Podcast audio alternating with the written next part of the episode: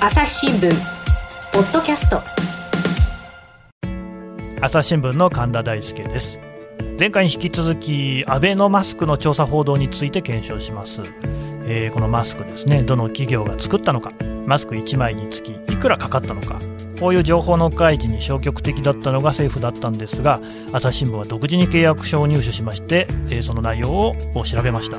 そうしますとですね、全戸配布が終わったアベノマスクなんですが、なお8000万枚もこれを介護施設であるとか幼稚園であるとか、そういうところに配る予定があったということが分かりました。この記事に関して引き続き特別報道部の藤山圭記者に聞いていきます。朝日新聞ポッドキャスト、藤山さん、よろしくお願いします。よろしくお願いします、はい、というわけでですね、前回もいろいろお話を伺いましたが、記事の端緒としては、さまざまな税金の使われ方をコロナ対策のですね、総額25兆円というのを精査していて、その経緯で、契約書、マスクの契約書をそれぞれ入手して、でそれを調べて記事にしたっていうことなんですが、藤山さん、これね、まず契約書を入手したときに最初に調べたのは何だったんですか？最初はですね、その購入価格が適正なのかっていう点とか、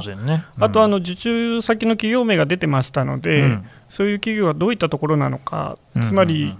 首相の周辺とか、政治家の関係企業ではないかとか、そういったところをチェックしていきました。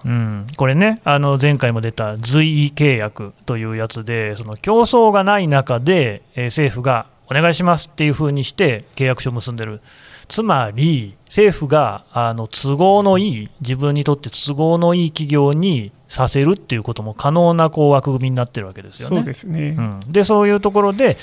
例えば親類がね、得をしたりとか、あるいは本人がね、そういう企業の中に入ってたり、政治家本人がですね、そういうのがないのかっていうのを調べたと。そうですね、あとは当然ですけれども、ちゃんと適正な価格で、購入されていたのかと、1枚1000円とかそういうね、法外な値段じゃないのかっていうことですよね。そうですね。で、法外じゃなかったんですね。そうですね、やっぱり単価のところが黒塗りになっているので、結局受注枚数がわからないからですね、その1枚あたり法外な値段かどうかっていうのが、ちょっと契約書からではですね、あぶり出せなかったというところですね。なるほどね。で、縁故の企業も、どうもなさそうだったっていう。そうですね、ネットでその企業を調べたり、あとは登記を取ったりですね、関係者を見たりするんですけども、そうはすぐには出てこないっていうのはでも、例えば登記を取って、その中に取締役として政治家が入っているとか、そういう分かりやすい事例は少なくともなかった。そうですね、ざっと見た限りはなかったですね。調査報道すると記者っていうのはね、法務局に行って登記をやたらあげるって記者にもよりますけどね、変な仕事ありますけど、で、そうやって契約書を調べたわけなんですが、最初からこういう形の記事になるっていうのを想定したわけではなかった。そうですね、初めはアベノマスクのですね、全体像を見せる記事っていうのを最初考えてまして、全体像。そうですね、というのもアベノマスク始まって以降、例えば汚れが出ましたとか、新たに何社が契約していることが分かりましたっていう散発的な記事は出てたんですけども、つまりこれってどういう政策だったのとか、全体的に俯瞰できるような記事、これをどうにか一つの記事で見せられないかっていうのを考えてました。なんせね、そのアベノマスクっていうのが、これね、今年の流行語大賞になるんじゃないかぐらいに思ってるんですけど、一つ象徴的な事案だったなと。つまりコロナっていうのが起きた、で日本だけじゃなくて各国の政府が対応に追われた。なんせ全く新しいそういうウイルスなので、どうしたらいいかみんな分かんないわけですよね。中国が先に起きましたけれども、みんなやっぱり世界中に広がって、ああしようこうしようって大騒ぎになって、で日本でも非常にですね、政策がブレたところがありましたよね、でアベノマスクなんかも本当に突然言われて、そうですね、みんな驚いた、思えば例えば学校急に行かなくなった休校の要請というのがありましたけど、あれもすごく突然だったし、そうですね、みんな突然なんですよね。そうですね。でしかもその中には専門家の意見あんまりちゃんと聞いてないのがあったりとか、いろいろ検証がない中で思いつきなんじゃないのみたいなのがたくさんあって、アベノマスクもそんな話ありましたよね。ですね、官邸の官僚がこれで不安がパーッと消えますよというのを進言というかしてそれでいこうっていう、ね、これはまあ藤山さんの取材じゃないんでしょうけれども朝日の記事にもありまして、でしかもそれ厚生労働省の経営 の役人じゃないんですよね。そうですね、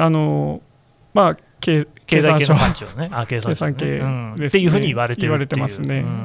で、まあ、そういう中でそのマスクっていうのがこう配りますよっていうのが先行しちゃって、じゃあ一体どれぐらいのマスクが配られたのか、おいくらだったのか、あるいは効果があったのかみたいなところの検証っていうのは正直そのまとまったものとしてはなされてない状況でしたよね。そうですね、それをしようとしてた。そう、最初は全体を、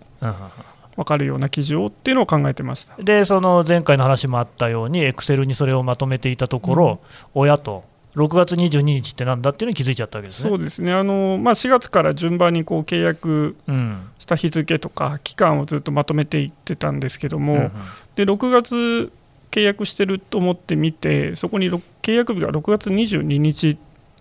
ていうのがありまして、はい、で前回申し上げたみたいに全校配布が6月20日に終わってたの で、ね、この2日後にまたマスクの契約してるのかというのまだ契約してたのっていうのが、まあ、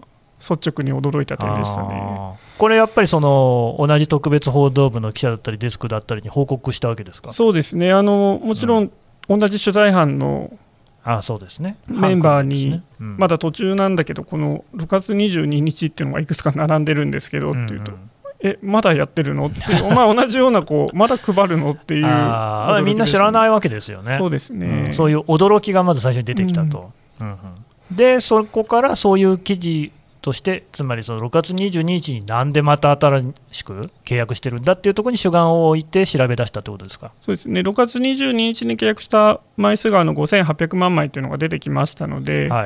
じゃあこれはいつ配るものなのかとかですね、でもっと言うとこうまだ契約する予定はあるのかとかですね。なるほど、そうするとつまりいつまでこれやり続けるのかっていう話になってくるのでまあそこら辺を重点的に調べようという、無限アベノマスクみたいなことになっても困りますからね。で調べ始めて、で、まあ、調べるのは当然時間もかかるわけですが、でその中でやっぱりその各地にこのマスクを、ね、配る対象となっている施設、介護施設であるとか保育所であるとか、そういうところにも片っ端から取材したと。はい、そうです。まあ世間の声とかをいろいろ聞くと、まずみんないらない、使えない、必要ないっていうのは、まあ、前後配布の時言われてたことですけども、対象は介護施設ってこともありましたので、実はまあそういった施設にとってみればそのマスク買うよりも布マスク届いた方が役に立ってる可能性もありますので、やっぱり現場の声を聞いてみないと、こちらで取材もしないように判断できないよねという話になって、取材班でみんなで手分けして、電話をしたり、どうでした。いや、いらないってそれはもう取材班で手分けして、まあ、記事見るとね、方々をやっぱりこう取材してますよね、北海道から九州までね、どこからもそういうその ありがたい、嬉しいっていう声なかったですか。なかったですね。また配られるっていう点について驚いたところもあれば、その最初に配った3月下旬4月とか、まあ、6月が届いているところもありましたので、どういうふうに使ってますかっていうと、いやもう備品になってるとかですねみんな職員にあげただけだけど誰も使ってないとか、まあ、そういった声ばっかりですね。まあね、その布製のマスク自体は別に否定する気はないんですけれども、結局全校配布の方にしてもうちはいらない、うちはいらないっていうところが結構多くて、それでまあその寄付に回したり、その本来必要なところに回してもらうなんていうのを、市民の方がね自分で気回してやってるような状況でしたもんね。そうですね、だからマスクがない状況っていうのが、要はその布マスク、先ほどおっしゃったみたいに布マスクがダメってことではなくて、やっぱり政府が配ったマスクが小さすぎて使えないってことだったので、そのマスクがないときは皆さん布マスクを手作りしたりですね、そうやってこう布マスクでもちゃんと顔のサイズに合うようにとか、そうやって準備はされてたんですね。なんだけれども、まあ、このアベノマスクに関してはやっぱりちっちゃかったし、実際に話を聞いたら使われていないということで、やっぱりこれはおかしいぞというふうに記事になったのが、これ記事になったのはいつでしたっけ。ですね、デジタル向けには7月27日の夕方にですね、はい、配信をしまして、で新聞の方では翌日28日ですね、朝刊に掲載しました。これがね、だからもう大きくですね、昔とはその考え方が変わってきたなという感じなんですけど、私も記者やって20年ぐらいになって、で藤山さんももうあれですよね、17年とかですよね。そうですね。そうですよね。はい。やっぱり我々の慣れた感覚で言うと、やっぱり最初に紙の方で出すっていうのが当たり前だったじゃないですか。はい、今は違うんですよね。はい、もうそれが固まった瞬間にデジタルの方で出しちゃうと。うん、でなんでじゃあその紙の方を優先してたかっていうと、そのデジタルでネットで先に出しちゃうと他の新聞社やマスコミがそれ取材して翌日の朝刊で同じ報道が出ちゃう、それいわゆる追いつくってやつですね、はい、同着になる、うん、それがやっぱり特ダネにならなくなっちゃうっていう意識があって避けてきたんですけれども、これはやっぱりその藤山さんから見ても意識が大きく変わってますか？正直なところそこはまだ葛藤があるといえばありまして、うんうん、やっぱり特ダネ独自ダネを先に流したことで追いつかれるっていう感覚で、逆に言うと特ダネを書かれたっていう抜かれた感覚っていうのが、私が入社してからずっと体験してきたことではあるので、先に出して追いつかれるっていうのがせっかく特ダネなのにっていう思いが全く消えたってことは当然ないですね。いやこれはですね、私から説明しますと、こう今聞いてきたように取材にめちゃくちゃ手間かかってるんですよね。取材班が何人もいて手分けして取材をかけて、で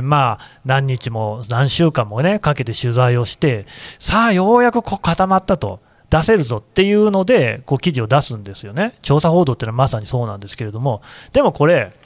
朝日新聞がそうやって言ってますけれども、厚生労働省これ本当なんですかっていうふうに一発で裏取れるんですよね聞き方次第ではね。だから他の新聞社なりそのマスコミが追いつくことは比較的容易な案件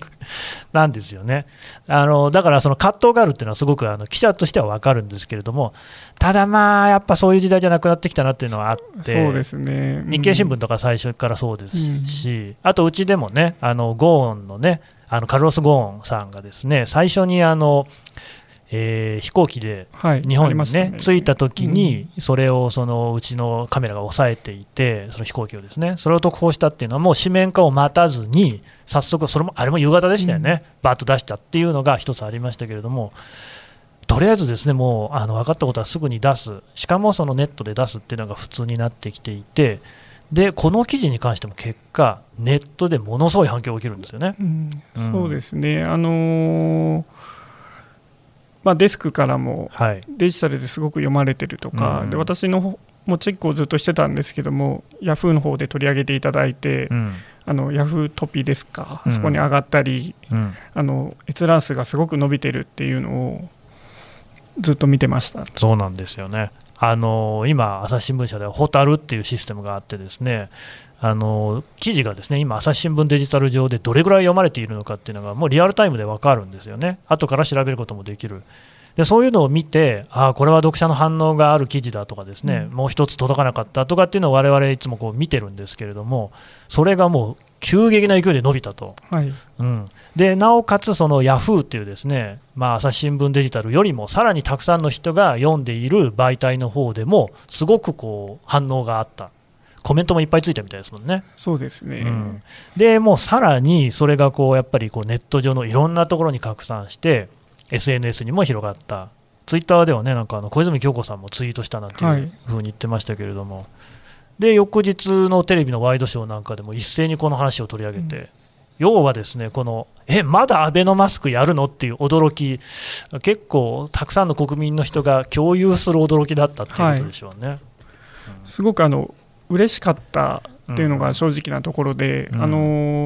調査報道で書いた話でやっと出せたっていうのが正直なところなんですけども、それをこうすごく多くの人が読んでくださって、そこにそのいろんな、もちろん賛否両論はあるんですけども、反応してくださったっていうのは今まで経験したことないぐらいの数だったので、こんなに広がっていくんだっていうのを目の当たりにした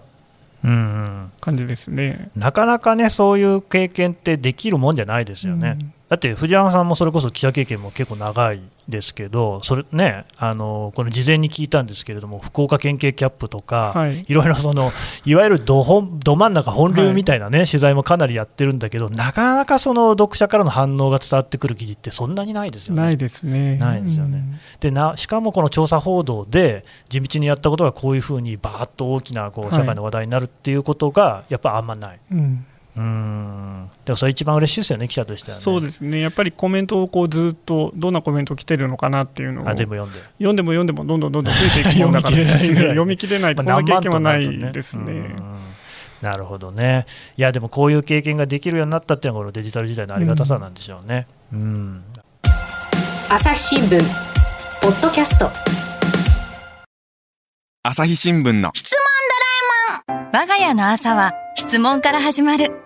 2012年に太陽圏を出た探査機ボイジャー1号が宇宙人に向けて載せているものは何？身の回りのことから広い世界のことまで、いろんな質問が毎朝新聞の一面に載って君の元へやってくる。ママ、知ってる？なんだろうね。さあ、めくって探して答えを発見。あった！レコードか。いろんな国の挨拶が入ってるのか。毎朝のワクワクが未来を開く。朝日新聞。はい、というわけでですね、また取材の舞台裏聞いてたんですけれども、調査報道自体はですね、1回目の時にも聞きましたけれども、200ページもある文章をですね、一枚一枚めくってって、それを精査する付箋をつけたりマーカーつけたりみたいな、まあ、本当に地味な仕事ですよ。それから今日の話もありました、法務局行ってですね、登記簿を上げてそこの会社の、ね、データを見るとか、まあ、そういう本当に昔から変わらない仕事です。ただ他方、その反響であるとか評価であるとか意見であるとか、そういうのは本当にダイレクトに我々のところに届くようになったので、昔は本当はがきでね、たまにそういうのが来るぐらいのことで、それはもちろんありがたいんですけれども、よりこう今こうどういうふうにですね、読者の方が皆さんがそうこの記事を捉えているのかっていうのが分かるようになったっていう大きな違いがあって、それがこういうその長い時間をかけて取材する調査報道とつながってるっていうのがですね、すごい面白い話なんだろうなというふうに私は思いました。朝日新聞ポッドキャスト、今回はですねこの辺で、終わりますしますけれども、引き続き藤山記者にはお話を伺っていきます。番組に対するご意見、ご感想をメールで募集しております。podcast@asahi.com、 ポッドキャストの綴りは PODCAST、 ポッドキャスト朝日コム、こちらまでお寄せください。それではまたお会いしましょう。